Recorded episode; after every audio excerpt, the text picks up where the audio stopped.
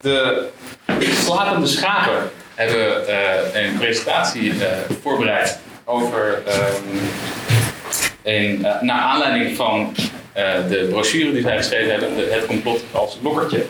Ze gaan aan de hand van stellingen met elkaar in discussie over hoe we als beweging kunnen omgaan met complotdenken. Um, daarnaast is er aandacht voor de acties tegen extreem rechts en bij de anti-corona maatregelen demonstraties. Ja, we wilden beginnen met even iets uh, kort over, uh, over waarom we hier staan te vertellen. Voor mijzelf geldt dat ik al langer een ongemak voelde over hoe een deel van de vredesbeweging, waar ik al 25 jaar al actief in ben, onder meer via geloof in die complottheorieën over, over de aanslagen van 11 september 2001, af en toe tegen extreem rechts aanscheurt of daarmee optrekt. Uh, denk bijvoorbeeld aan uh, anti-VS, anti-NAVO-activisten die hun terechte anti-imperialisme zo ver laten doorschieten dat ze Poetin steunen of andere dictators op gaan hemelen. En waarbij ze dan extreem rechts, die is ook dol op sterke mannen en totalitaire ideologieën aan hun zijde vinden. Of denk aan het Oekraïne-referendum een paar jaar geleden, waar een deel van links een monsterverbond dacht te sluiten met Forum voor Democratie en Gelijkgezinden in oppositie tegen. Uh, tegen het EU-akkoord met de Oekraïne. Uh, en dat uh, vooral voor Baudet zijn populariteit heel erg gunstig uitgepakt heeft. Uh, terwijl mensen uit de linkse hoek dan vaak in de valkuil vallen door zich steeds, meer vlak aan extreemrechtse meningen aan te meten. Uh, bijvoorbeeld, ik ken iemand in de vredesbeweging die was ontzettend bang voor oorlog met Rusland. Uh, ging van uh, armoede uh, steun uitspreken voor Poetin. Van daaruit zich aansluiten bij Forum voor Democratie. En niet lang daarna kwam hij ook met Forum voor Democratie praatjes over vluchtelingen, over gender en alles op de proppen zetten. Terwijl hij daarvoor actief was in de antifascistische beweging. daarna, daarbij kwam de, de eerste maanden van de corona uh, pandemie zagen een hele snelle opkomst van complottheorieën. Uh, maar ook het feit dat ze breder ingang vonden, actief op straat uitgedragen werden. En dat ook een deel van links er behoorlijk vatbaar voor bleek. En ook hier uh, speelde zeker de betrokkenheid als ontleidende rol van extreem rechts weer een grotere rol bij de zorgen die daarover kregen. En ik denk dat we allemaal wel mensen uit vrienden, kenniskringen of eigen politieke groepen hebben zien schuiven. Van alternatief links tot steeds meer bevangen door uh, conspiracy, corona-ontkenning en in sommige gevallen daardoor ook opschuivend uh, richting extreem rechts. Uh, nou, dat leidde tot gesprekken met een aantal anderen die zich ook zorgen maakten over deze ontwikkelingen. Een, gezamenlijk schrijfproces dat resulteerde in een brochure die we vandaag een beetje doornemen uh, presenteren. Het complot als lokkertje, of de extreemrechtse valkuil. Uh, onder de naam De Slapende Schapen, omdat uh, nou, ik ben zelf als persoon niet zo actief op social media, maar mijn twee mede-auteurs wel. En die zijn alle twee wel uitgemaakt dat ze een soort volzame schapen waren, slapende schapen die klakkeloos achter de overheid aanlopen.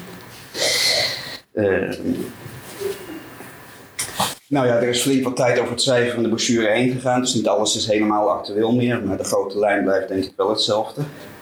Het bestaat uit drie uh, eigen stukken van de drie verschillende acteurs die wel op elkaar aansluiten. En die we kort zullen presenteren nu. Uh, een geschiedenis van complotdenken en radicaal links. Ontwikkeling in de coronatijd. En een blik op de gevaren van complotdenken voor radicaal links. En uh, hoe wij denken daarmee om te gaan. Daarna willen we daar graag wat discussie over voeren samen. Uh, om te beginnen met het, uh, met het stuk over de voorgeschiedenis. Uh, dat is uh, geschreven door Peter Storm, die hier helaas zelf op dit moment niet aanwezig kon zijn. Vanmiddag nog wel een andere workshop.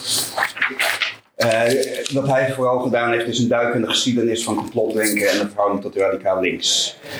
Uh, met de conclusie dat uh, complotdenken vooral kon groeien en meer ruimte kreeg naarmate linkse radicale systeemkritiek meer naar de marge verdween. Dat is een veel langdurig proces, maar het is vooral versneld uh, na de val van de muur. In de jaren 60, begin jaren 70, natuurlijk juist een sterke opkomst van linkse beweging gezien. Ook meer ruimte voor linkse analyse, ook, ook binnen de meer mainstream. Er was een brede en relatief grote radicale linkse beweging zich manifesteerde als motor van breder maatschappelijk verzet en ook min of meer leidend was voor een meer apolitieke counterculture. Uh, vanaf eind jaren 70 kwam hier een kentering in. Radicaal links uh, verliest aan invloed. Uh, mede met dank aan de sociaaldemocratie, moet ik erbij zeggen. Die, die radicale verzet mooi ingekapseld heeft. mensen gingen op zoek naar andere alternatieve verklaringen voor misstanden in de wereld. Mensen die al langer actief waren haakten af uit de beweging omdat ze te weinig resultaat zagen. en er was een soort verschuiving van zoeken naar zingeving en zoeken naar jezelf. Daar kwam een invloed van uit spiritualiteit, spirituele hoek, uh, bij om de hoek kijken. Die ook vaak van zeer conservatieve snit is, maar dan verpakt werd onder een hip sausje. En kwam langzaam meer ruimte voor complotdenken, ook binnen links. Nou ja, ik zei dat was voor een deel uit onmacht. Het falen van het bereiken van grote daadwerkelijke veranderingen. De revolutie, waar veel mensen heel hard voor ingezet hadden, is, kwam niet. En daarbij ontstond ook het idee bij een deel van de mensen dat er zulke grote machten aan het werk zijn dat er toch niks meer aan te doen viel. Uh, en dat je dan maar beter naar verlichting voor jezelf kon zoeken. Ja, volgens mij is veel spiritualiteit gebaseerd, wil niet uh, generaliseren voor iedereen, maar het is zoeken in jezelf. De wereld is toch niet te veranderen, je moet streven naar acceptatie, naar loslaten en meer van dat soort bla. Ehm, dus ja, meer ruimte voor spiritualiteit en verlengde daarvan ook meer ruimte voor complotdenken. Uh, iets waar we steeds tegenaan lopen is dat veel complotdenken brengt ook duidelijk antisemitisme met mee. Nou, je ziet ook in veel van de plaatjes die we, die we bij elkaar gezocht hebben hiervoor. En dat varieert van het ja, benoemen van openlijke Joodse samenswering en heel openlijk antisemitisme door veel meer uh, suggestief uh, suggestieve verhalen, bijvoorbeeld door karikaturen van Joodse mensen op te voeren. De ontwikkeling van conspiracy denken volgde heel lang een lijn van, daarbij van onthullen is genoeg, want ja, er is toch niks aan te doen. Kwam bijna tot een religieus soort gevoel van superioriteit van mensen, want ook al was er niks aan te doen, zij behoorden in ieder geval bij de verlichten, de wakkere die werkelijk weet wat er gaande is. Um, en omdat je zelf toch de wereld niet kunt veranderen, uh, moet er dan maar hoop komen van, uh, van externe krachten, geestelijke machten, goeroes, geheimzinnige genootschappen, die dan nog wel uh, die grote complotten wisten te bestrijden. Dus ja, een beetje het algemene verhaal van hoe zwakker links, hoe sterker de ontwikkeling van complotdenken werd en ruimte kreeg, ook binnen links, maar ook maatschappelijk. Een sleutelmoment dat Peter hierbij benoemde was uh, de aanslagen van 11 september 2001, net ook al genoemd. Dat werd natuurlijk door de Verenigde Staten aangegrepen als excuus om grote oorlogen te gaan voeren, enorm veel ellende uh, over de hele wereld te veroorzaken. Uh, wat bij veel mensen ook, uh, ook uh, angst opriep. En ja, het, verhaal van rond 9-11, daar zijn natuurlijk vragen bij te stellen. Dat rammelt aan veel kanten. en daar merkte je dat een deel van de mensen zich ook verloor in complotdenken. Zover gingen dat aanslagen niet alleen als excuus gebruikt werden voor oorlog, maar een inside job waren door de Verenigde Staten zelf uitgevoerd waren. Uh, en ook daarbij kwam al snel mogelijk betrokkenheid van Israël om de hoek kijken uh, en het verlengde daarvan weten we veel antisemitische theorieën. nou ja, in het verleden leidde denken veel tot verdere inactiviteit. Ehm, Ehm, en ook daar is een beetje een omslag in gekomen. Uh, dat begon zo'n beetje tien jaar geleden, waarbij de opkomst van Occupy een grote rol speelde. Dat was toch veel apolitiek, weinig serieuze analyse, nauwelijks een politieke agenda. Uh, waardoor uh, op zich heel terecht onbehagen en boosheid makkelijk afgebogen kan worden richting conspiracy-ideeën. En dan krijg je ideeën als bijvoorbeeld niet het systeem, het kapitalisme is het probleem, maar enkel een mysterieuze, ook vaak weer Joodse elite van bankiers en financiers, de 1%. Eh, natuurlijk is die, is die elite een probleem, maar vooral in het kader is onze analyse van het kapitalistische systeem. En bij Occupy begon in veel gevallen en dat verschilde ook heel erg per plek, want er waren natuurlijk heel veel verschillende Occupy-groepen uh, in Nederland en over de hele wereld. Maar begonnen dingen door elkaar te lopen met serieuze ponden en complotdenken. En een soort integratie waardoor complotdenken weer meer ruimte kreeg. Ehm, nou ja, dan zien we daarna later protestbewegingen die op hetzelfde soort onbehagen en lezen geschoeid waren. Uh, en die begonnen juist steeds meer ruimte te bieden voor extreem rechts. Uh, en werden op hun beurt ook aantrekkelijk voor die groepen om zich, uh, voor om zich bij aan te sluiten om zieltjes te winnen. een bekend voorbeeld is de gele hesjes. In Frankrijk zelf is dat veelal wel een linksprotest gebleven. Maar daarbuiten, ook hier in Nederland, uh, was er in zekere zin een dominante plek voor complotdenken en extreem rechts. Nou ja, bij Q1 het idee dat de wereld gerond wordt door een groot netwerk van pedofielen waar Trump als een heroïsche strijder, gehinderd door dit deep state, het gevecht mee aanging, is natuurlijk al geen enkele verbondenheid met linkse ideeën meer te vinden. Dit is een puur extreemrechtse theorie en beweging.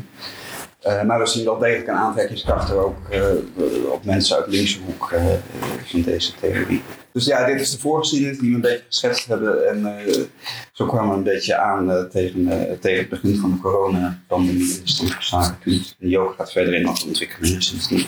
Ja.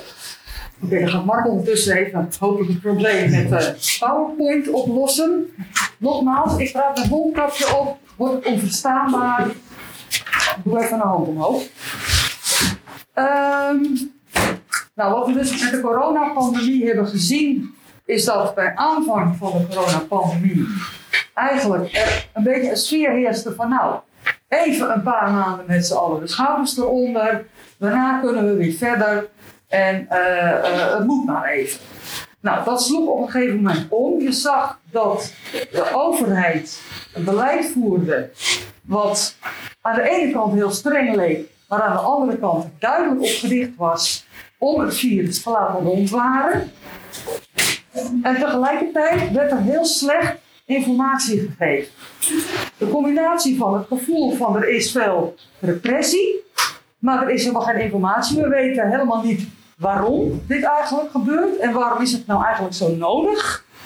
Dat leidde ertoe dat mensen gingen morren. Dat op een gegeven moment het applaus van de zorg uiteindelijk is omgeslagen in oproepen om bij IC's binnen te dringen om te bewijzen dat er helemaal niet zoveel mensen op de IC's lagen. Dit zijn oproepen van Willem Engel van Virus Waanzin, Virus Waarheid later.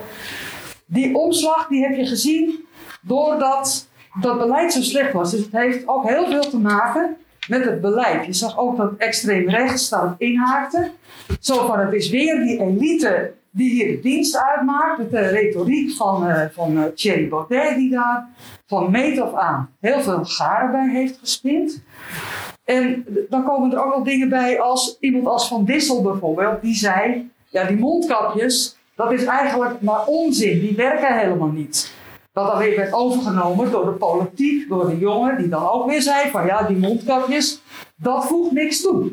Als je vervolgens dan gaat roepen van ja, die mondkapjes, die zijn nodig, dan zegt iedereen ja, maar jullie zeiden nou juist dat het onzin was. Dus mensen geloven dat toch niet. En dat is een prachtige kweekvijver voor extreem rechts, die duikt daarin. Die gaat dan roepen van ja, het is repressie en onze vrijheid wordt afgepakt. En natuurlijk is het zo dat maatregelen en dingen die verplicht worden repressief zijn. Maar op het moment dat jij iets wel goed zou kunnen uitleggen en zegt mensen, doe het nou, want het is beter. Hè? Denk even aan, aan je naaste, denk aan je oma, denk aan je moeder, denk aan, aan, aan, je zieke kinderen of wat ook. Dan heb je die depressie ook helemaal niet nodig.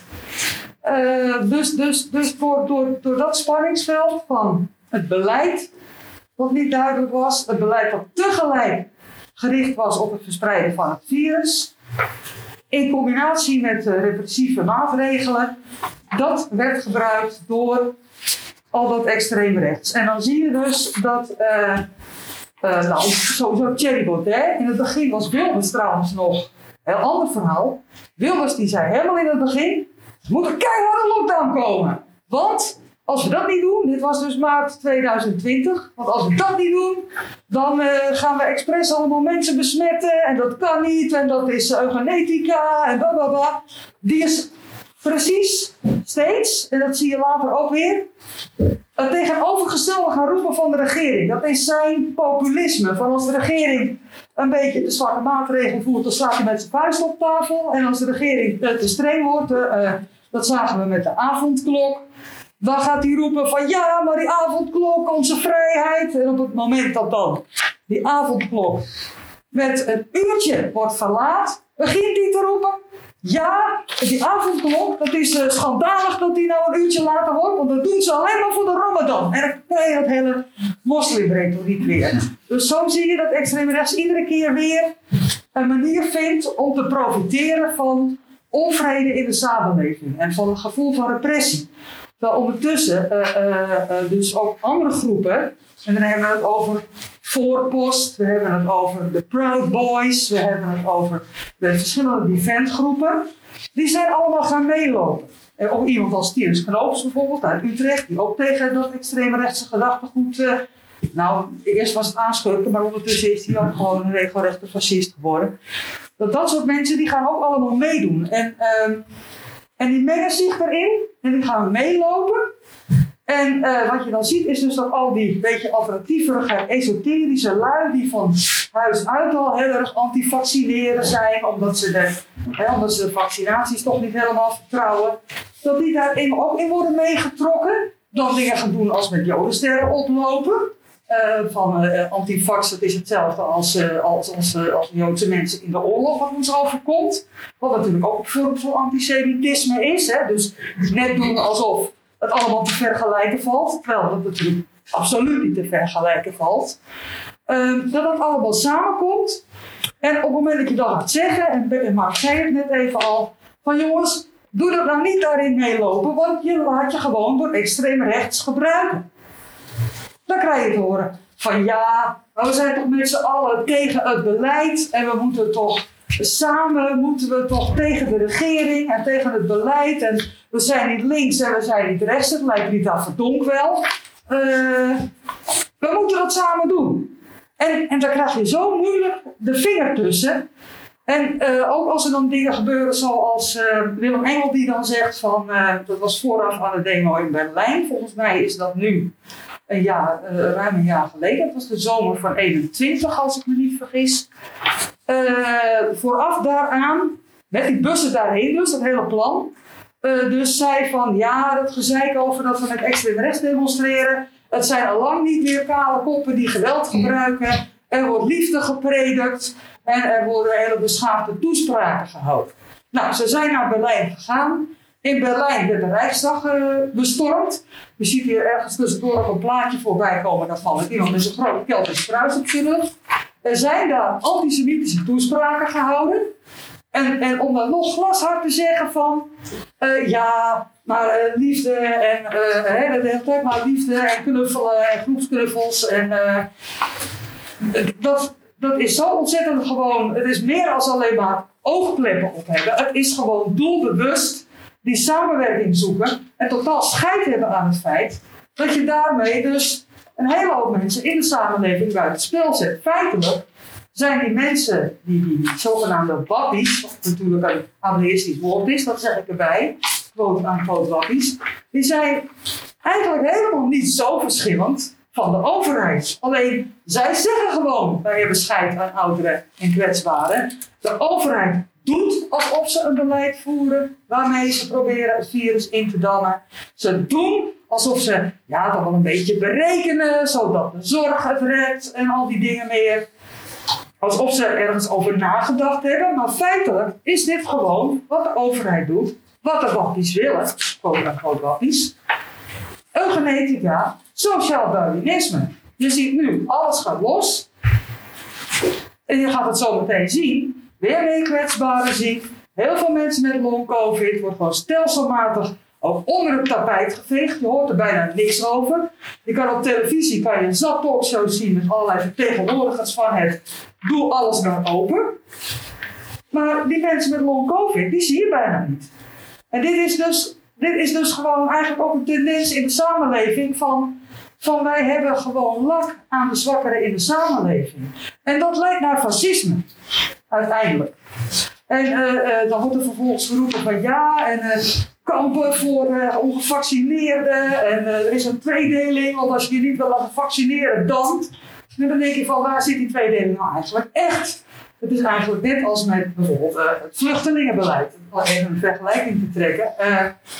Daar worden ook groepen tegen elkaar uitgespeeld. Er wordt er ook gezegd van ja, eh, woningzoekenden en daklozen, jullie moeten kijken naar de vluchtelingen. Waarom jullie geen dak boven je hoofd hebben. En niet naar, naar ons, niet naar kapitalisme, niet naar, uh, naar woningbedrijven die hun huizen verkopen, et cetera. Dus het is, het is opnieuw ook weer datzelfde verdeel en heers wat hier gevoerd wordt. En uh, ja, iemand als Thierry Baudet voerde daar dan, die spinnen daar garen bij met de verkiezingen. Die haalde heel veel stemmen binnen met zijn vrijheidskaravaan. Inmiddels is de partij wel weer een beetje ingestort, maar we moeten waakzaam zijn. Heel erg waakzaam. Oké, ja, allemaal uh, hele zorgelijke ontwikkelingen dus. In het laatste deel van de bestuur hebben we poging gedaan om, uh, om een beetje op een rij te zetten waarom, zijn, waarom complottheorieën toch aantrekkelijk zijn, ook voor mensen uit de linksbeweging. Uh, wat de gevaren daar zijn en een beetje een aanzet van ons idee hoe je daarmee om zou moeten gaan. Waarom zijn complottheorieën aantrekkelijk? Uh, blijkbaar ook voor sommige mensen binnen onze beweging. Uh, we denken dat er een heel aantal factoren te noemen zijn. Uh, bijvoorbeeld dat officiële verhalen beantwoorden niet alle vragen. Wat bewijsbaar is, verklaart niet altijd alles.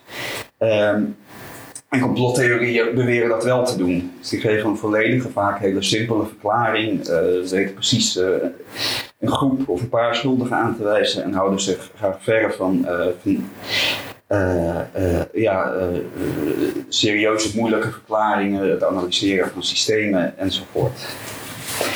De laatste jaren speelt denken ook mee dat vanuit de complothoek dus niet alleen maar meer het om onthullen en publiceren gaat, maar dat men ook echt in actie komt.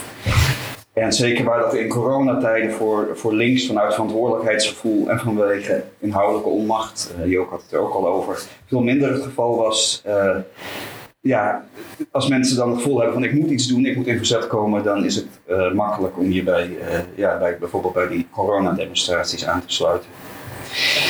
Um, voor complottheorieën en breder ook extreem rechts uh, weet goed gebruik te maken van sociale media en krijgen ook steeds meer ruimte in reguliere media. En dan gaat het niet alleen maar meer dat, dat er aandacht aan ze besteed wordt en verklaard wordt, maar dat er echt ruimte gegeven wordt en hun theorieën en verhalen serieus genomen worden. Er zijn uh, ja, voor, voor veel mensen toch wel charismatische leiders binnen dat soort bewegingen. Uh, en die ook gehoord worden in andere kringen. Uh, nou ja, vanuit complotdenken worden er slimme uh, ja, verbonden gesloten met politici, vaak een extreemrechtsnit. Uh, je zag het ook bij corona met grote ondernemers, die hadden natuurlijk ook hun belangen tegen de lockdown. En, en dat kwam op een aantal momenten in een aantal demonstraties samen. tegelijkertijd sluit complotdenken ook aan bij een breder gevoel van maatschappelijke onvrede en niet gehoord worden.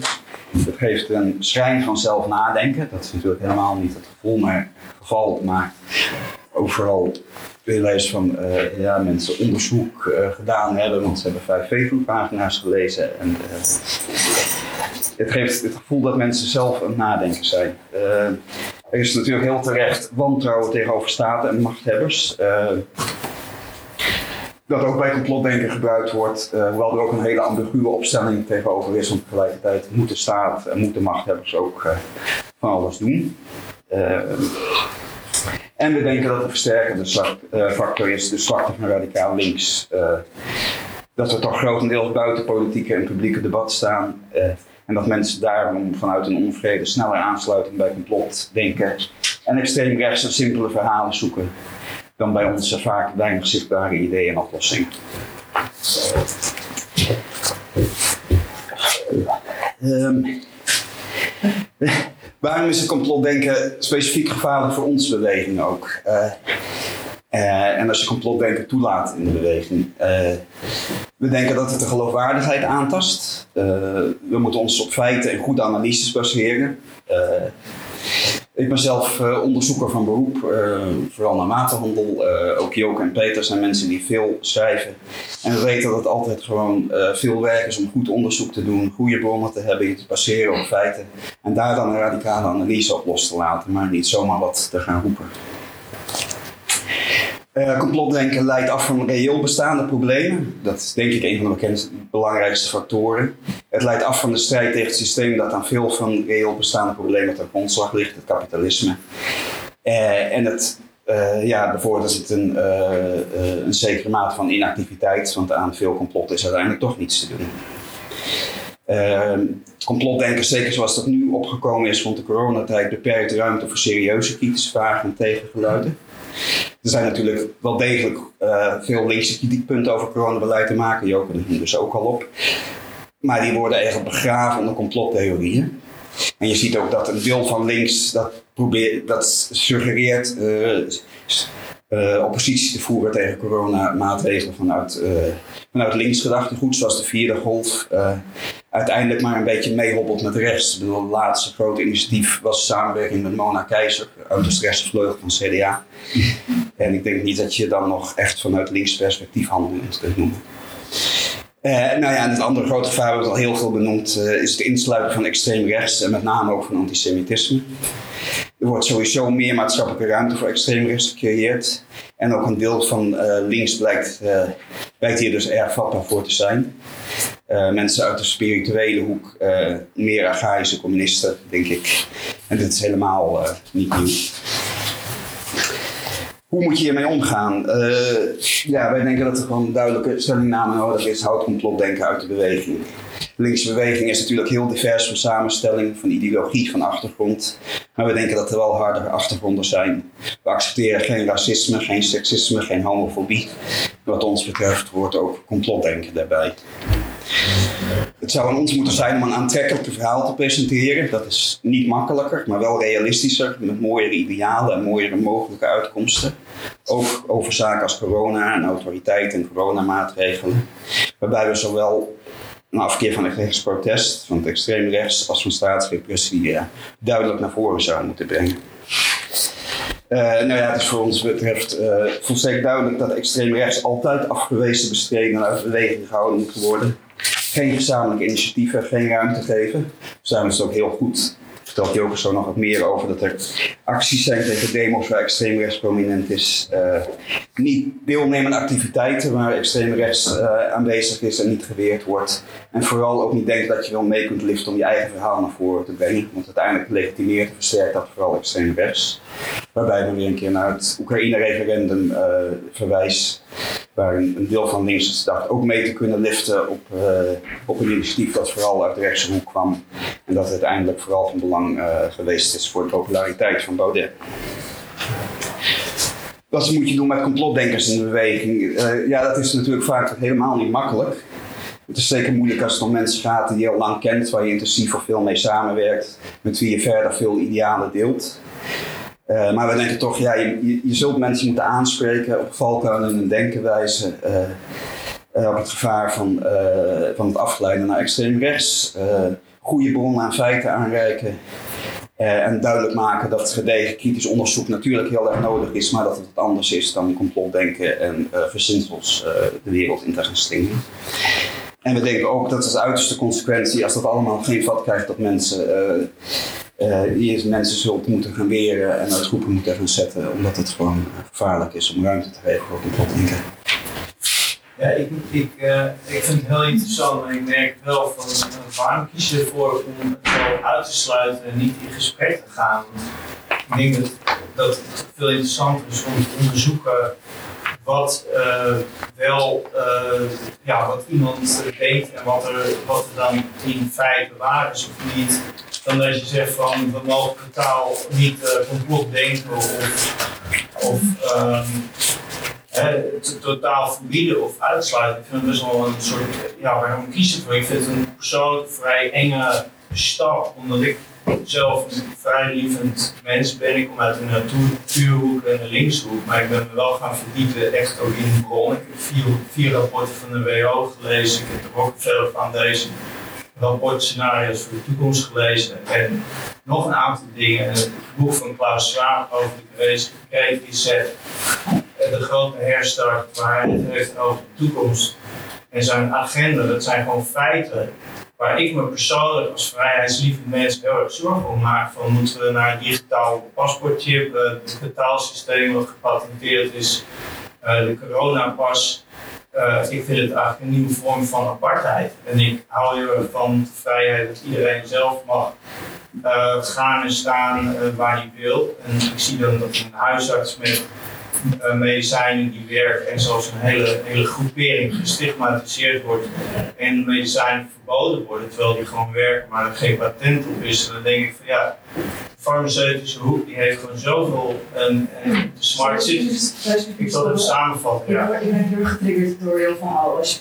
Oké, okay, nou ik zal het even afronden. Maar Smart Cities, Apeldoorn is aangewezen Smart City, ik ben 5 verdiep kranten reageren niet op gewoon uh, de wetenschap. Ik, ik, wil, ik, even, sorry, ik ga even ingrijpen. Ik ga even ingrijpen. Je gaat heel lang door. Ja. We hebben zometeen gelegenheid voor discussie aan de hand van een oh, aantal okay, vragen. Daar kan, je, daar kan je op reageren, maar je bent nu een hele verhandeling aan het houden die neigt naar uh, uh, precies waar wij het over hebben. Ja. En uh, je hoort net al even iemand zeggen, ik word hierdoor getriggerd, dus dat betekent voor jou op dat moment, ik stop nu. Is dat oké? Dan gaan wij nu even verder eerst. Oké, ja? ik heb wel okay. een vraag nog. Ja, die vragen me altijd. Ja. Maar we willen nu eventjes eerst verder en dan gaan we zo meteen... Ja. Oké. Ja, nou ja, ik was eigenlijk aan het afronden. Dus Oké. wel Ehm, een beetje klaar. Oké, ik zal het nog even hebben over, over acties die worden ondernomen. Eh, helemaal in het begin herinner ik mij dat er wel mensen waren die zeiden, weet je wat, ik ga naar zo'n uh, coronamaatregelen demo toe en ik ga daar flyeren. Nou, ik weet niet of dat veel heeft opgeleverd. Ik geloof dat die coronademo toen niet doorging. En we hebben ons steeds afzijdig gehouden van die demonstratie, omdat wij dus niet dat extreem rechts versterken willen door mee te lopen met hun. Want het, het idee van meelopen met extreem rechts is eigenlijk gewoon van dat je hun legitimeert. Je zegt eigenlijk, het is een valide mening die die lui hebben en ik ga met ze meelopen. Dus, dus wij vinden dat je dat niet moet doen. Uh, Integendeel, uh, je moet juist gaan demonstreren. En dat is ook de laatste maanden wel een aantal keren gebeurd. Dat begint nu op gang te komen. En we zijn er helemaal voor dat dat nog veel meer gaat gebeuren.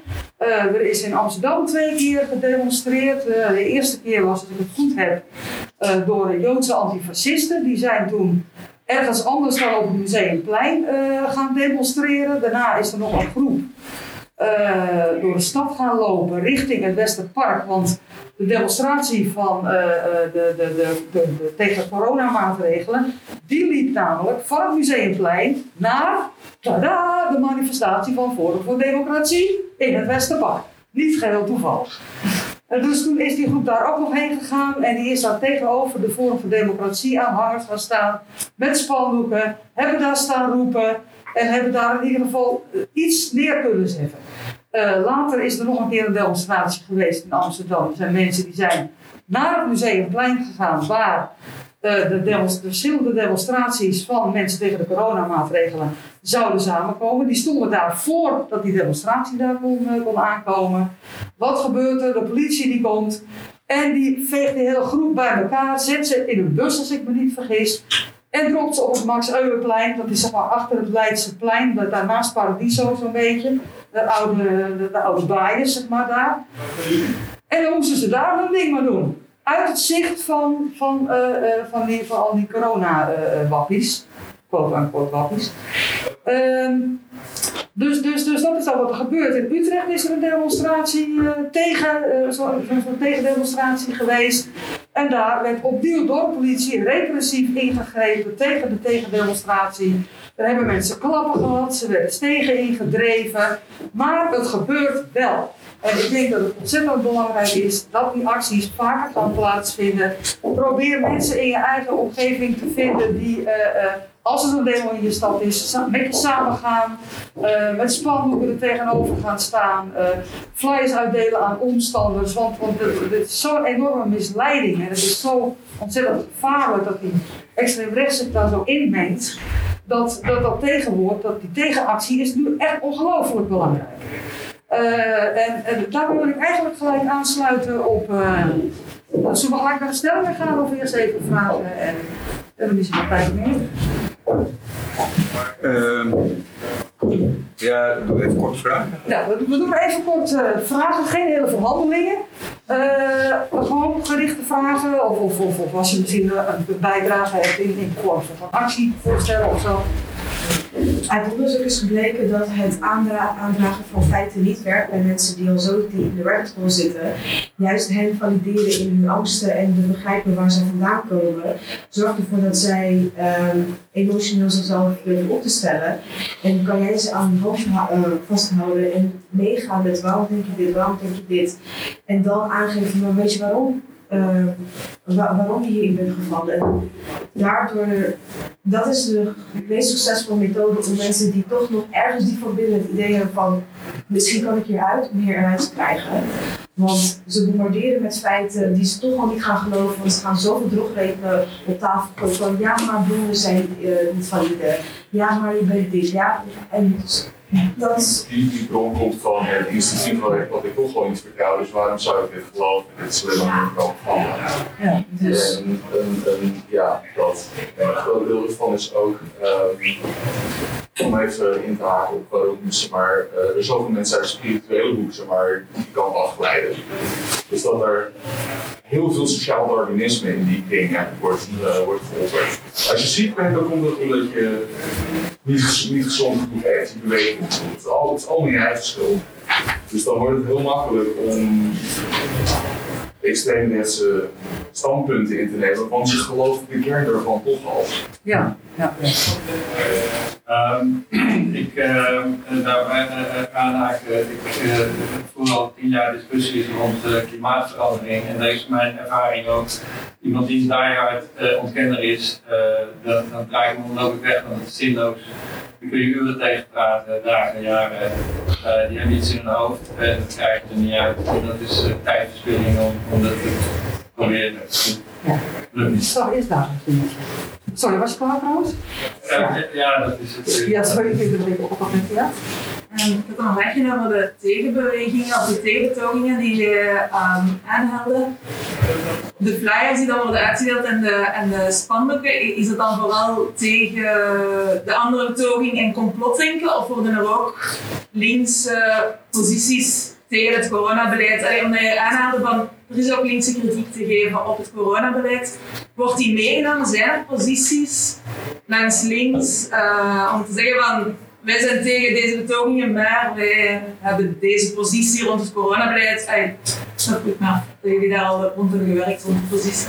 Uh, dat kan ik je uit mijn hoofd even niet precies vertellen wat er op de flyer staat. Uh, ik, ik, was er in beide gevallen niet bij. En er wordt door vooral ook heel duidelijk gemaakt van er lopen hier fascisten mee. Loop niet mee met extreem rechts. Dat is eigenlijk de hoofdboodschap. Ik vond dat tegen demonstraties op dit moment. Uh, ja, dus ik, ik, ik, weet, ik, ik kan je niet vertellen wat er precies in de flyer staat. Ik zie heel veel vingers. Uh, dat is de, de vraag kwam omdat het dan. Ah.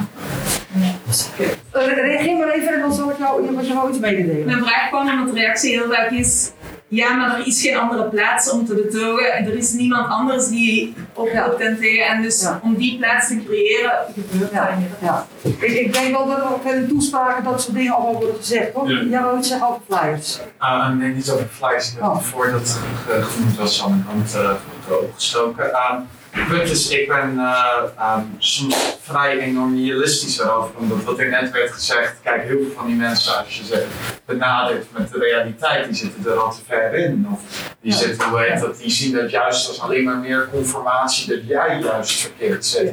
Ja. En het punt is, waar ik dan over nadenk, van, nou, wij hebben weinig macht als links op dit moment. En uh, we hebben niet televisie, we hebben niet heel veel media aan onze kant, niet uh, heel veel mensen lezen onze krantjes. Hoe zorgen we dat we mensen moeten voorkomen om überhaupt al te denken van laat ik mee uh, marcheren of, of in die complotten te, ja. te gaan denken. Hoe gaan we dat voorkomen? Dat ja. is meer een vraag aan de groep. Ja, ja dat, dat is ook een hele goede vraag. Die moeten we denk ik ook met z'n allen beantwoorden. Um, ik zag eerst daar vinger en daar. Uh, ik probeer het allemaal te zien. Ik zie er niet meer, zag niet. Ik, denk dat daar toevoegend ook een grote vraag in de beweging is. Hoe hebben we eigenlijk de boodschap gemist de afgelopen twee jaar? Um, ik bedoel, het is, niet de eerste keer dat we uh, op de randje van de pandemie stonden toen dit begon. Uh, ik bedoel, ik me de eerste SARS, ik me de Mexicaanse griep, ik herinner me Zika, ik ebola. Die, hebben we allemaal een jaar of tien tijd meegemaakt, of twintig. En dan gebeurt er inderdaad een pandemie. ik heb het idee dat bewegingen heel langzaam op gang kwamen. En dat daarmee ook een, uh, misschien een opening is ontstaan voor, uh, voor complotdenkers, voor extreem rechts, om die ruimte in te nemen, omdat wij niet al in een ruimte stonden, zeg vind dat zelf een heel lastig vraagstuk, want ik bedoel, er zijn een paar dingen die duidelijk meewegen. Um, gewoon politiek formaat, uh, het feit dat, je, uh, dat, dat wij niet uh, in de kaart van de, de, de, maatregelen willen werken. Peter had daar dan een alternatief idee voor natuurlijk. Ja, ja. Maar het is, het is echt een heel lastig vraagstuk uh, die we voor een volgende crisis misschien wel beantwoord krijgen. Ja. Ja, ik, ik vraag me wel af, want we zitten nu voor, voor de topics van Nederland, maar als ik kijk naar Europa en andere landen, dan zijn daar uh, anti-corona-demonstraties waarin Antifa ook meeloopt en waar confrontaties op de demonstratie zelf uitlopen, uitlopen tot gevechten tussen extreem rechts en Antifa. En ik, ja, ik vraag me af hoe dat hier precies andersom is gegaan. Dat is maar. Ja, want ik, ik vind dat persoonlijk denk ik een beter alternatief dan tegen demonstraties, want dan keer je alleen nog maar meer mensen tegen je en mensen gaan je niet begrijpen. En, ja, ik weet niet. Het laat zien alsof je de overheid steunt, naar mijn mening. Ook zo, wordt, zo worden geprotesteerd bij de media als er tegen demonstraties zijn. En ja, ik weet niet. Ja, ik, denk dat het heel belangrijk is dat op het moment dat je tegendeelt, dat je duidelijk maakt van hé, hey, wij zijn ook niet voor repressie en voor dingen die moeten, maar wij zijn wel voor een, verstandig, een verstandige houding. En ook heel erg voor, je was jij dat? Peters een artikel al eventjes, jij zei dat. Uh, waarin hij heel duidelijk ook stelt van hé, hey, maar de pandemie bestrijden, dat kunnen we ook zelf. Wij kunnen zelf zeggen, wij nemen het op voor het, wij zijn solidair met de kwetsbaren in de samenleving en de ouderen in de samenleving. Uh, wij dragen, en dat doen wij hier allemaal, dus ook uit eigen vrije wil, wel een mondkapje als er een risico bestaat. Wij houden wel afstand, wij zorgen wel voor ventilatie. We kunnen het namelijk ook gewoon zelf. We hebben die hele kutoverheid helemaal niet nodig. Je had nog een vinger. Ja, wat ik uh, als antwoord op uh, uit die hoek wilde, als reactie wilde geven, was dat um, het probleem van de identiteit van links is dat wij anti-rechts zijn. We zijn vooral niet, niet, niet. Wees niet homofobisch, wees niet dit, wees niet dat. Daardoor worden misschien mensen juist niet aangetrokken tot uh, onze ideologieën, maar wel tot een heel vast, sterk groep waar ze zeggen, uh, we willen vrij zijn, we willen dit, we willen dat. Zij, ze maken hun eigen identiteit en Antifa is eigenlijk antifascistisch. Het is niet een eigen groep, het is anti, het is een reactie. Waardoor uh, het, je bent tegen iets, maar als het iets voorbij weggaat, wat dan? Je bent niet je eigen aan het vormen. Dus wij zijn, wij zijn links en wij zijn, uh, wij zijn niet tegen rechts, de zijn tegen rechts, maar wij zijn voor deze, deze, deze maatregelen. Want dit zijn onze standpunten. In plaats van willen niet met, met wappies, wappies meelopen. Ik denk dat dat grootste, uh, grootste imago uh, probleem en verbeterpunt is van alle linkse groeperingen om heel stellig te zijn in wat je zelf, waar je zelf voor staat, in plaats van zeggen we zijn tegen dit. Ja, daarop aansluiten. Ik denk inderdaad dat links, nee, links het meest brede spectrum van, ook van PvdA, GroenLinks, bijeen, deze beweging, ook echt een verhaal mist. Zijn tegen kapitalisme, tegelijkertijd in ja, kritische theorie zie je veel stemmen op die zeggen dat we naar een nieuw systeem aan het bewegen zijn, maar zeker digitale technologie, online platforms een grote rol spelen. Ik denk aan Janne Sauervaart bijvoorbeeld, die het daar goed gesprek over zegt dat we in een soort techno-feudalisme terechtkomen of een controlesamenleving.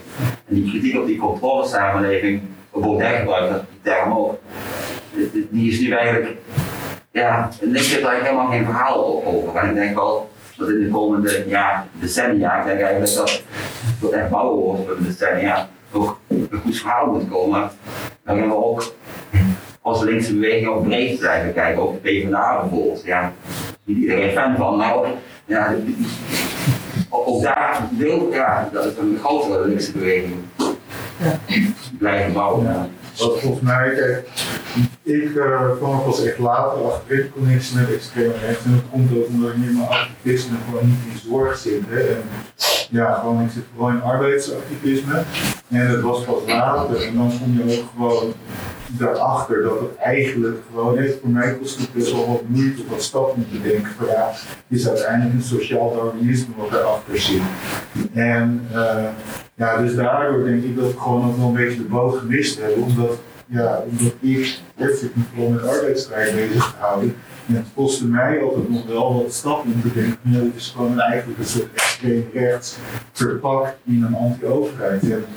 Ja, hoe weer tegen, kijk, ik ben het er niet even, links heeft altijd wel goede verhalen. Hè, dus bijvoorbeeld arbeidsstrijd of hè, uh, feminisme, dat zijn gewoon positieve, die zijn niet ergens tegen, maar die zetten iets neer. Uh, maar ik denk juist voor op dit gebied qua zorg, uh, hebben we niet echt, ja, daar ben ik het wel mee eens, we hebben niet echt een goed uh, verhaal. En dat komt ook van omdat er te weinig mensen ja, zich voor inzetten, als ik, ja, vooral als ik voor mezelf uh, spreek. dan ik daar niet nog wel dat gewoon weer vetten. Ja, ik denk dat er hele goede verhalen zijn die heel snel beschikbaar waren als je er nog uh, in maart waren er goede artikelen over het vorm uh, affinity groups omzetten naar veilig leven, organiseren solidariteit in pandemieën, in gebieden met veel ziekte. En New Orleans heeft natuurlijk heel veel ervaring in hoe doe je dat zelf, omdat de overheid daar weg was. Dus als je zoekt, zijn er altijd goede verhalen. En wat arbeidsstrijd betreft, de ergste rampen vonden plaats bij de uh, uh, migrantenarbeiders die in de slachterijen werken. Um, de uh, grootste verspreiders van nieuwe virussen, dat zijn smerige mensenfokkerijen. Dus als je, als je kijkt, dan zijn er altijd wel aanheidingsmomenten. Maar we moeten niet vergeten dat een groot voordeel of, of groot gemak van de extreem rechts is dat ze niet consistent hoeven te zijn. Ja, dat je ook zegt van, oh, we hebben Wilders die gedraaid, Baudet is ook gedraaid. En wij willen een consistent verhaal, want we willen daadwerkelijk een betere wereld. Dat interesseert hun geen Dus ja, voor mij is het heel erg waar, dat die potdenken maakt niet uit. Totdat je dus zegt, de stap van, er is dus een groep mensen die fundamenteel anders is dan andere mensen, die er allemaal achter zitten. Dat komt altijd wel vaak tot het dan. Precies. Ja, maar ja. Ik denk dat er twee hele relevante episodes zijn geweest, redelijk in het begin, die misschien een beetje vergeten zijn, omdat wij ze niet genoeg hebben uh, door, de megafoon hebben gegooid. Um, maar het feit dat uh, mondkapjes in het openbaar vervoer verplicht werden, is niet zozeer omdat uh, Rutte of de Jonge bedacht hadden, maar omdat de conducteurs zeiden: we gaan gewoon niet meer werken tenzij we dit doen. Verplicht het of draaien gewoon geen trein meer. Dus dat was gewoon een stakingsdreiging en toen heeft de regering basically gezegd: oké, oké, oké, we doen het maar gewoon, wat anders.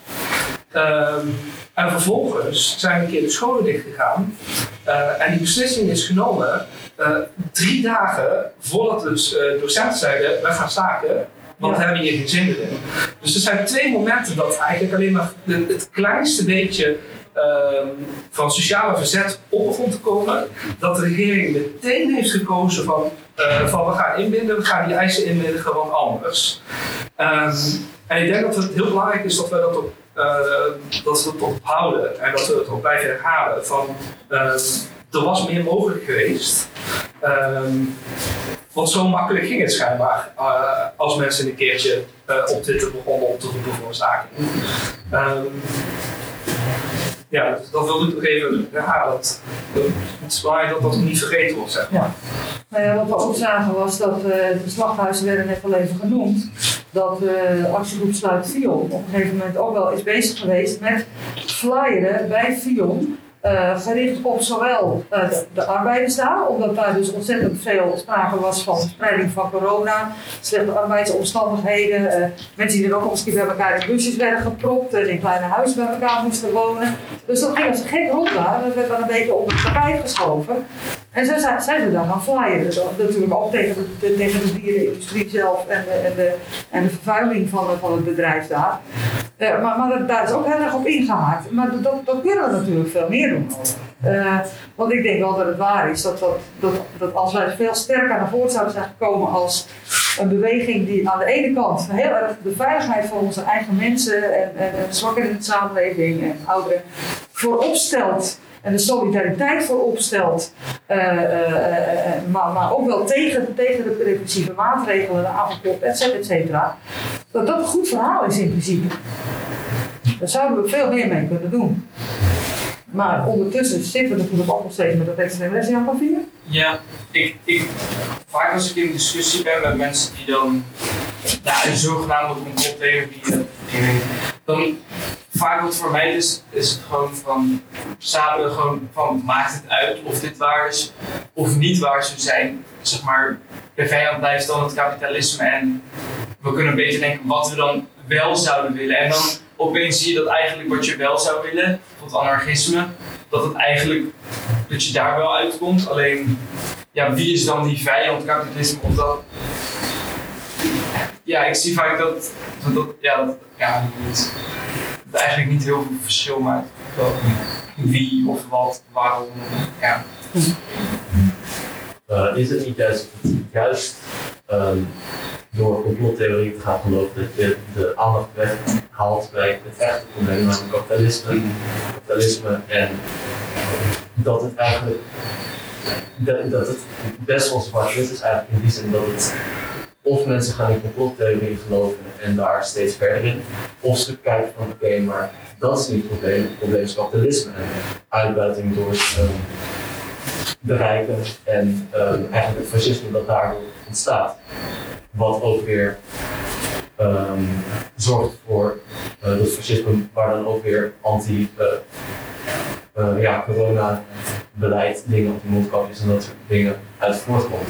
Dus ik denk eigenlijk dat het wat dat betreft misschien niet zwart-wit is, maar wel ehm, ja, dat het eigenlijk juist wel uitmaakt.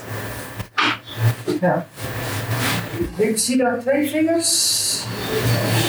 Nou ja, eh, hebben ook ja, kapitalisme eh, eh, niet, maar er zijn heel veel eh, nieuwe ziektes die uit de bio-industrie eh, eh, tevoorschijn komen. En een bekend voorbeeld is de grote varkens, niet nieuw, eh eh, miljoenen varkens eh, eh, ergens in China, waar ook een merengebied is met watervogels, ganzen, zwanen, die elk jaar heen en weer vliegen. En ook eh, elk jaar nieuwe griepvarianten.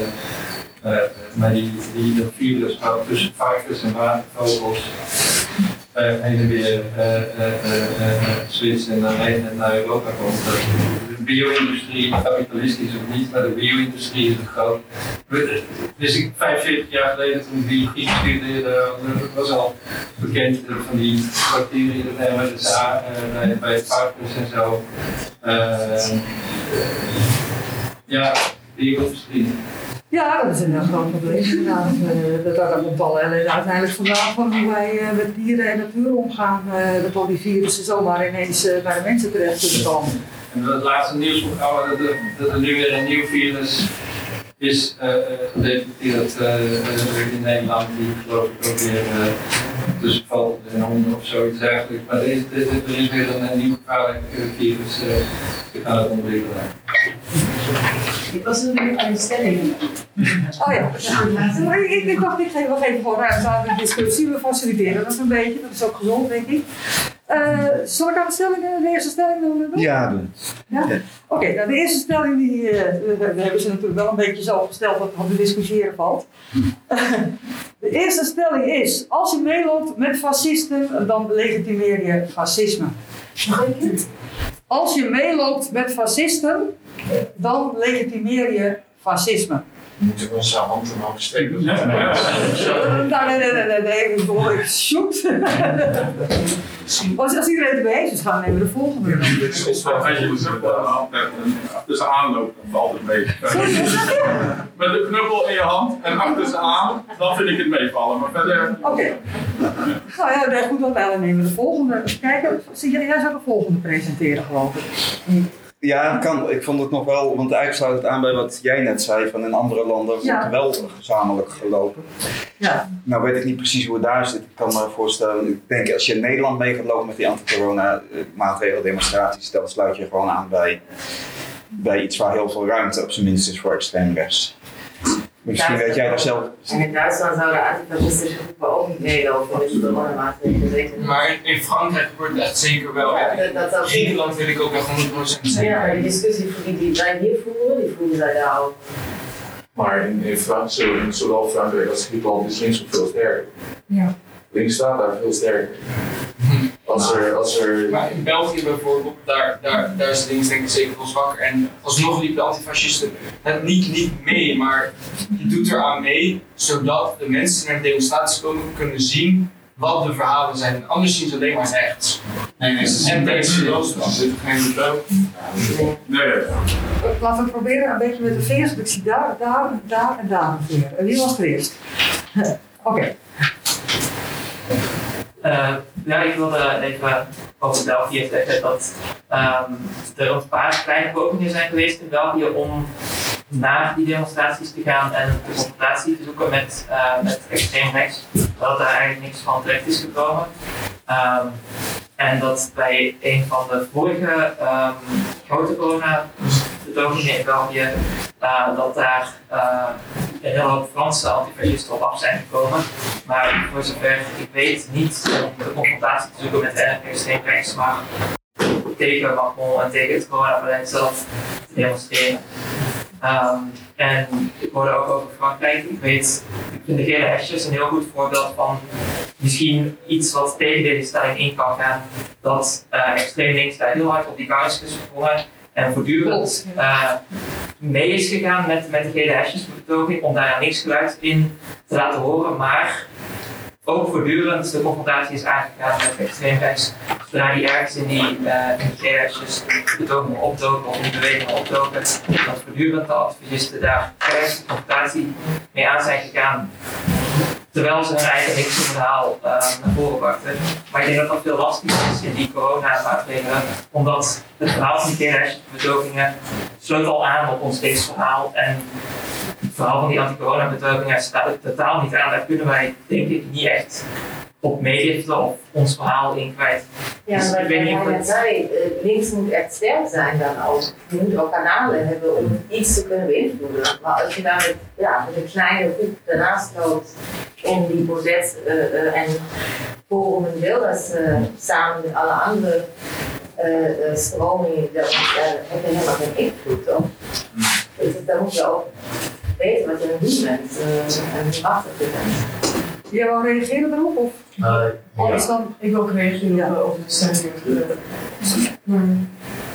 Ja, doe maar. Ja. Oké, nou ja, wat ik wil zeggen inderdaad. ehm, wat is even de functie van protesteren? Zodat de media jou ziet. Natuurlijk ook om de mensen daar te zien, maar eh, te laten zien dat je daar tegen, tegen bent. Maar tegenwoordig is ehm, publiciteit heel erg belangrijk. En als je daar in een klein groepje met een, in, een zee van duizend mensen staat en een goede groep is 10, 20 man, dan word je makkelijk meegerekend. Als er dus zulke foto's worden gemaakt dat jij niet duidelijk in beeld bent, dan ben jij gewoon onderdeel van de menigte. En als je echt een gigantische blok hebt van honderden mensen in een zee van duizend, dan kan het misschien nog eventueel ehm, invloed hebben. Maar anders word je gewoon zo meegezogen in. Er waren duizend protestanten tegen de coronamaatregelen in, eh in whatever. Er waren er achter net ook nog wat vingers die ik nou niet meer zie. Jij? Ehm, ja, ik kwam met je wel op het, het, ik denk een groot verschil met de gele hesjes en nu de betogingen is dat de, al sinds in België de eerste betogingen waren duidelijk georganiseerd door rechts die stonden aan de best, terwijl de gele hesjes, daar was eigenlijk geen structuur achter, dus er is veel meer potentieel nog. Plus de traditie van de gele hesjes was om algemene ah ja, vergaderingen te organiseren tijdens een betoging, om te discussiëren, om die discussie aan te gaan en posities en dat is ook iets dat totaal niet aanwezig is nu. En rond de antifascisten die van Frankrijk naar België waren gekomen op de betoging, daarvan heb ik ook wel veel kritiek gehoord in, ah, in Brussel dan rond het feit dat ze maar veel te weinig waren en hun punt helemaal niet hebben kunnen maken. En dus eigenlijk inderdaad de betogingen eerder hebben gelegitimeerd dan daar een antifascistische boodschap hebben kunnen brengen. Uh, dan lag denk ik ook aan het feit dat de groepen die gekomen zijn eigenlijk niet heel goed wisten wie dat er in Brussel achter die betogingen zat. En, ja. Ja? Ja, um, is het niet zo dat de um, linkse idealen betreft um, corona zo en de rest idealen zo totaal verschillend zijn dat het helemaal niet logisch is om met elkaar of om in dezelfde demonstraties te lopen. Het voelt, het voelt vreemd, want als je zegt van je komt als, als het goed is als linkspersoon op voor zwakker in de samenleving, dat zijn bijvoorbeeld ook mensen die medisch uh, door, door corona geraakt worden.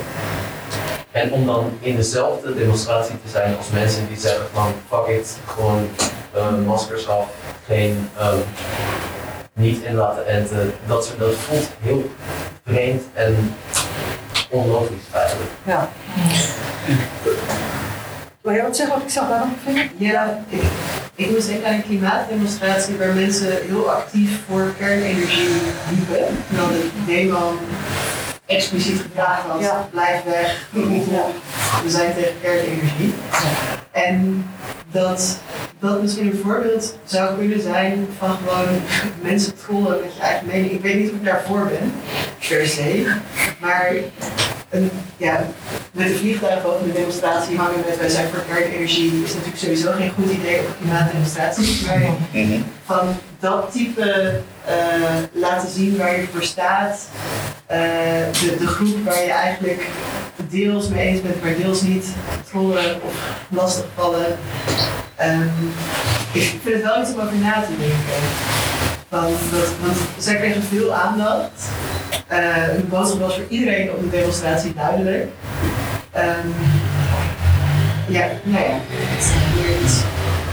Maar wel nou, ik, ik wou even reageren op wat jij, wat jij zei. Van, dat was precies wat de vierde golf uh, wel zei natuurlijk. Van, uh, ik ben het helemaal niet mee eens. Maar die zei van... Uh, je moet die demonstraties niet overlaten aan extreem rechts, was de ene boodschap. En de andere boodschap was van, dit gaat voorbij het links-rechts spectrum. We moeten als linkse mensen samen met gematigd rechts de handen ineens slaan tegen de, tegen de maatregelen, tegen de staatsrepressie die hierachter zit. En dat is gewoon een algemeen verhaal van, uh, van vrijheid en grondrechten. En dat is niet zo in links-rechts schema's te vangen.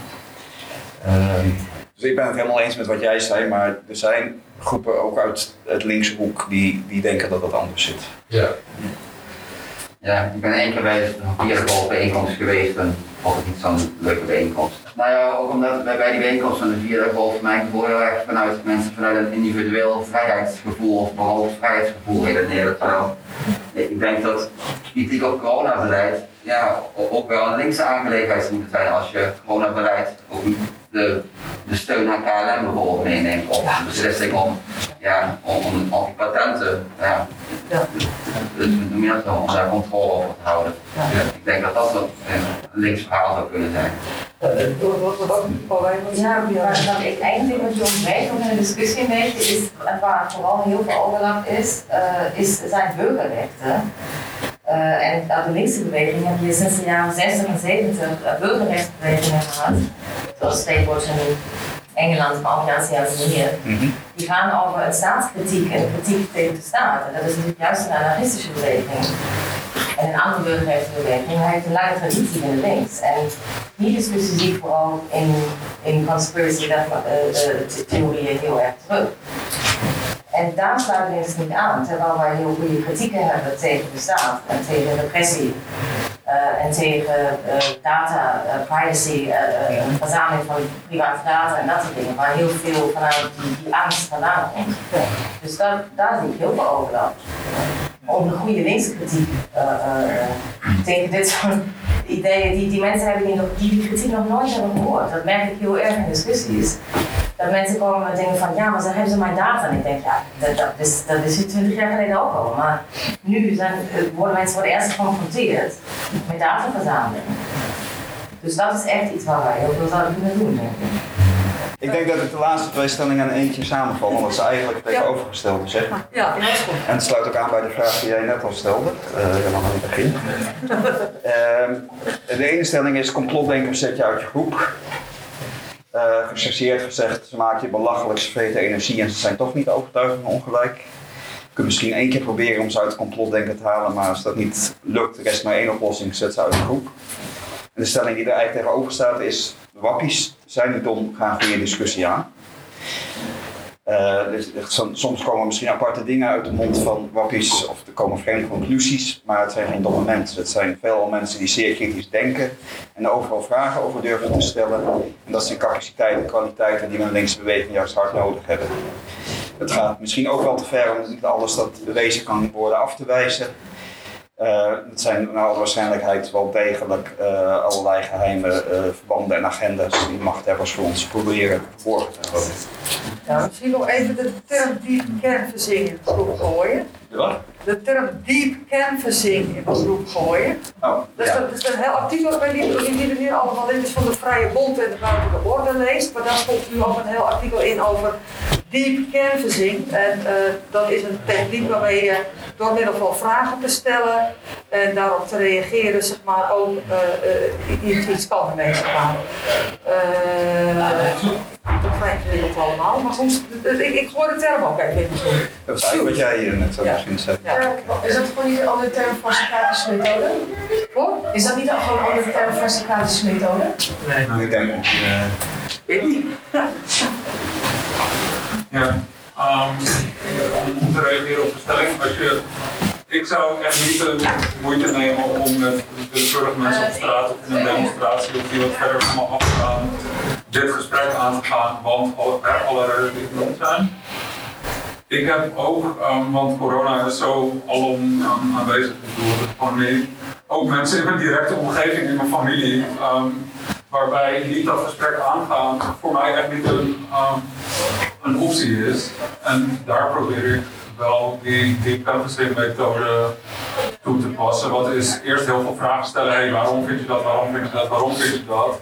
En dan te zeggen, maar als, je, als dat de redenen zijn dat je dit vindt, kan je ook de oorzaak zoeken. Misschien niet in um, een Great Reset, maar um, kan je het vinden in een, kapitalistisch systeem dat hetzelfde veroorzaakt. En nou ja, het, um, het, heeft niet nog tot nu toe niet geleid tot het overtuigen van mensen, maar wel tot minder het gevoel hebben. Een ding dat veel um, coronademonstranten ook zeggen is. Wij worden buitengesloten, mensen nemen ons niet serieus, niemand kijkt met ons mee. En juist in een familiesituatie is dat echt niet iets wat je wil. En heb ik dat wel een beetje weten doorbreken nou ja, hiermee. Dus ik zou dat voor, voor, je niet voor mensen in de nabije omgeving, zou ik dat ook kunnen aanraden om te doen. Johan Boos eerst. Ja, um, ik moet uh, um, over gewoon de stelling meer in het algemeen die net werd gezegd. Nou, ik moest heel even denken aan uh, ik, uh, een periode in de, hoe heet dat, 2000 hier in Nederland. Toen had je een heel grote groep fascisten in een gebouw in Eindhoven. Uh, dat was uh, de kazerne, heette dat. Dat was bij bos in de buurt. Oh, ja. En um, wat zij, zij waren, uh, hoe heet dat, enorm, enorm bezig. Omdat ze altijd op het randje van de wet zaten en ze kraakten. En, en dingen als dat. En zaten heel veel mensen op en aan. Waren ze heel specifiek in wie ze binnenlieten, wie ze niet binnenlieten. Wie uh, skinheads, complotmensen, die mochten daar niet binnen. Omdat ze altijd natuurlijk een heel mooi vriendelijk gezicht naar, naar de gemeente van Eindhoven wouden houden. En, en, en, en dat is ervoor gezorgd waarom die kazerne zo succesvol is geweest. En in een manier moeten wij ervan leren. En van als wij überhaupt gaan associëren met de, met de, met de complotmensen of de, of de, laten we maar zeggen, misschien de mensen die iets te grof zijn of te, te, te wat dan ook uh, onintelligent, dan worden we daarmee geassocieerd en worden onze bewegingen meteen um, onderuit gehaald. Ik, ik, ik, ik denk van, um, zoals rechts niet meer de koppen kaal scheert en in de kistjes gaat, dan um, moeten wij ook gewoon heel erg naar onze optics kijken, onze optiek. En complotdenkers die kunnen daar gewoon geen plaats in hebben. Ja, ik denk ook vooral omdat um, als je bijvoorbeeld kijkt naar de antisemitische retoriek in extreem rechts en in complotdenken, als je dat binnen je beweging laat, dan sluit je ook bijvoorbeeld Joodse mensen of wat dan ook, sluit je uit. Dus ik denk dat dat überhaupt schadelijk is voor de diversiteit van je beweging. Ja. Dus je dat absoluut niet moet doen. Daar wil ik op aansluiten. Heel veel punten van de complotdenkers is validistisch, seksistisch, misogynistisch, ehm, racistisch. Ehm, kijk maar naar de Great Reset, kijk maar naar, ehm, eh, naar ehm, oh, de Afrikanen gaan ons overspoelen, verkrachten onze vrouwen, dan gaan onze witte mooie mensen allemaal uitroeien, steeds meer minder witte, witte, witte mensen. Al die complottheorieën zijn gebaseerd op idealen waar anarchisme specifiek tegen is. Dus je kan met mensen in gesprek blijven gaan, maar laat ze niet onderdeel zijn van de, de grote bewegende uh, machtkracht van, van, van onze beweging. Omdat we anders van onze beweging van binnen helemaal uit elkaar. Want anders dus infecteren ze andere mensen met hey, misschien is seksisme toch niet zo'n groot probleem. Of vrouwen zijn zwak of zo, whatever. Of trans mensen zijn geen. Uh, ja, trans mannen en vrouwen zijn geen man en vrouw of zo. Weet je, dat, dat wil je gewoon niet dat, dat, uh, dat die, uh, die ideeën zich gaan uitspreiden binnen de beweging. Uh, ja, wat komt hier en daarnaast. Oké. Het is een beetje lastig om het precies te zien wie als eerst is. Kom maar. Ja, in mijn ervaring ontdekken ze op van energie. Dus dit waren echt super relevante dingen, maar uh, is toch gewoon te veel energie om, om, om, mensen die zo anders denken in de goed te hebben vaak. En we hebben al zo weinig energie als, als beweging, laten we dat dan uh, nuttig inzetten. Ja. Um, en niet uh, inzetten om die mensen een plekje te bieden.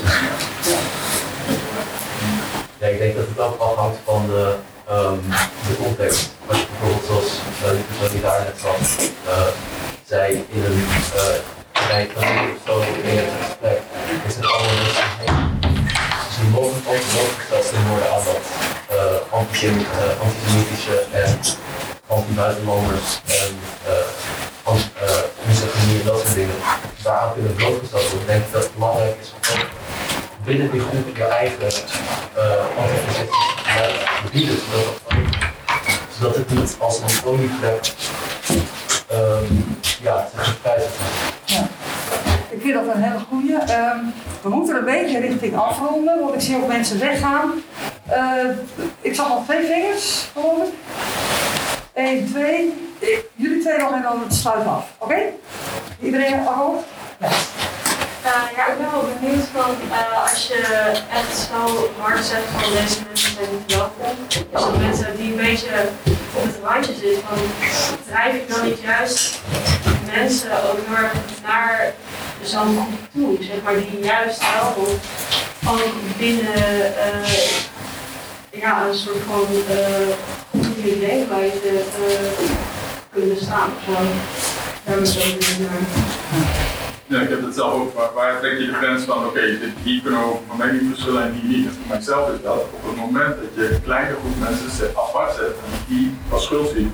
Maar je ziet hele rare dingen. In Leeuwarden zagen we, na aanloop van de uh, vorige uh, Tweede Kamerverkiezingen, zagen we dat in de Caribische gemeenschap ineens FVD serieus als partij werd waarop je moet stemmen. Als je analyseert waarom zit dat, zij waren het enige die een radicaal anti-coronabeleid uh, uithoudt. En er zit daar heel veel angst voor vaccinatie. Dus je kunt niet zomaar zeggen van ja, als je bang bent voor vaccineren, dan kan je niet bij ons komen. Als je dit doet, gaat er altijd om, in mijn beleving, van welke oplossingen stel je nou voor? Ja. Als jouw oplossing is, nou, mensen die uh, bang zijn voor een ziekte, die sluiten we op. Als je, jouw oplossing erop neerkomt dat zwakkere of een kleine groep dan maar de, de ellende in, een eentje moet dragen, ja, dan ben je volgens mij niet wel. Ik kan niet in de club Ja, ik, ik denk dat het wel een goed onderscheid is. Ik heb ook wel mensen gesproken die gewoon echt bang waren. En dan kun je het gewoon hebben over die angst van waarom ben je bang? Kan ik die angst misschien wegnemen? Misschien weet ik iets wat jij niet weet, waarmee ik daarmee kan helpen. Ik, ik ken ook iemand die, die is überhaupt bang voor naalden. Maar goed, die zegt al van, hey, waarom draag ik wel een mondkap? Weet je, dus dan, dan, dan dus het, is, het maar net hoe het precies zit, denk ik ook. Is het echt een ideologische overtuiging, een complete complottheorie of is het gewoon angst? En daar kan je het over hebben. Jij mag een afsluiting woord maken. Heb ik nog een afsluiting? Nee, dat vraag ik. Of jij Eh. een hebt. Dat? Ja. Nou ja, dat, eh, ja, bedankt voor ieders inbreng en eh, deze discussie is die nog verder gevoerd moet worden. En, eh, we hebben een hele lading brochures hier. Als je zin hebt om eh, die te lezen en misschien ook nog te reageren, dan, eh, dan is dat zeer welkom. Eh, we hebben een donatierichtprijs van 1 euro. 1 euro. voor, eh, Ja, het organiseren. Oké, sluiten we dit af. Ja, en ik wil namens de organisatie jullie ook onwijs eh, bedanken voor deze sessie. Eh, we hebben een kleine eh cadeautje eh, voor jullie voorbereid. Dit is een pionnetje met een eh, Powered by You. Oh, Dus, eh, hartstikke bedankt voor deze sessie, dat was super interessant.